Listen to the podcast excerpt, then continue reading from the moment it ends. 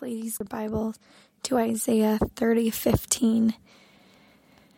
We're going to continue our theme of listening to the Lord. So, as a reminder, there will be no part two of this week. Instead, I will invite you to set a timer for five minutes or more if you have it to sit in silence with the Lord and just listen. Yesterday, we talked about waiting in silence and how, though we find our hope in the Lord, our seasons can be difficult. But as we wait in silence, God reminds us that He is good.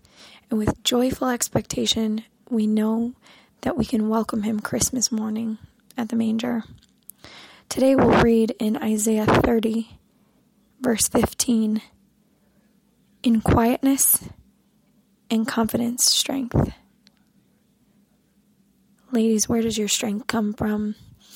I know for myself, I try to find strength in myself, right? As if I can tackle the laundry and the dishes in one day, then I am a superhero and then I am good. My husband, I remind him of how difficult the day's been or how much work I had so that he won't look at me differently, even though if I didn't say anything, he wouldn't.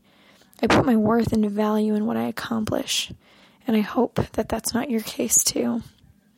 Today, in the quietness of our hearts as we sit and pray, I would invite you to have confidence that God is your strength. And when I say that God is your strength, I mean to say that when we take our time for prayer, He is giving us His strength through the Holy Spirit. That though we might not tackle the laundry, the dirty dishes, or in the case of this season, the presents that are still unwrapped, the parties we are dreading because we have to make something for, the busy schedules that are coming up, lack of those things if you're experiencing Christmas through the eyes of COVID. Christmas is different this year, but the same truths lie in it that Jesus Christ is the Lord, that He will be there waiting for you at the manger, and that as you sit in prayer with Him today and each day in the quietness, you can find confidence in Him, and that confidence in Him can be your strength. I pray that your Advent has been filled with grace, and I pray that if it hasn't yet, that you are encouraged that there is still time. Sit in silence. Ask the Lord what He wants for you. Imagine the journey for Mary and Joseph, who in the quietness maybe didn't have the confidence that they needed. Maybe they feared or doubted or struggled with their worth as they imagined the Christ child coming into their life. Be there with them.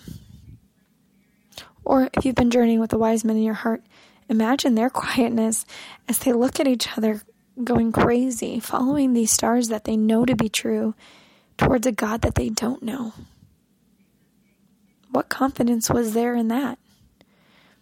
Or the shepherds who, though faithful, had never experienced anything like this in their simple lives, taking care of sheep in the fields at night.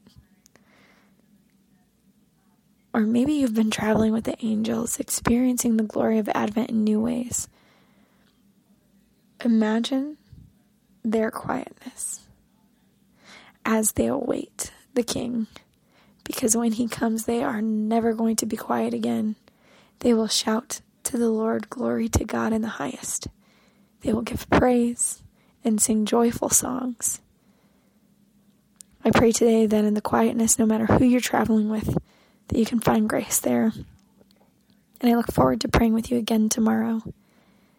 God bless.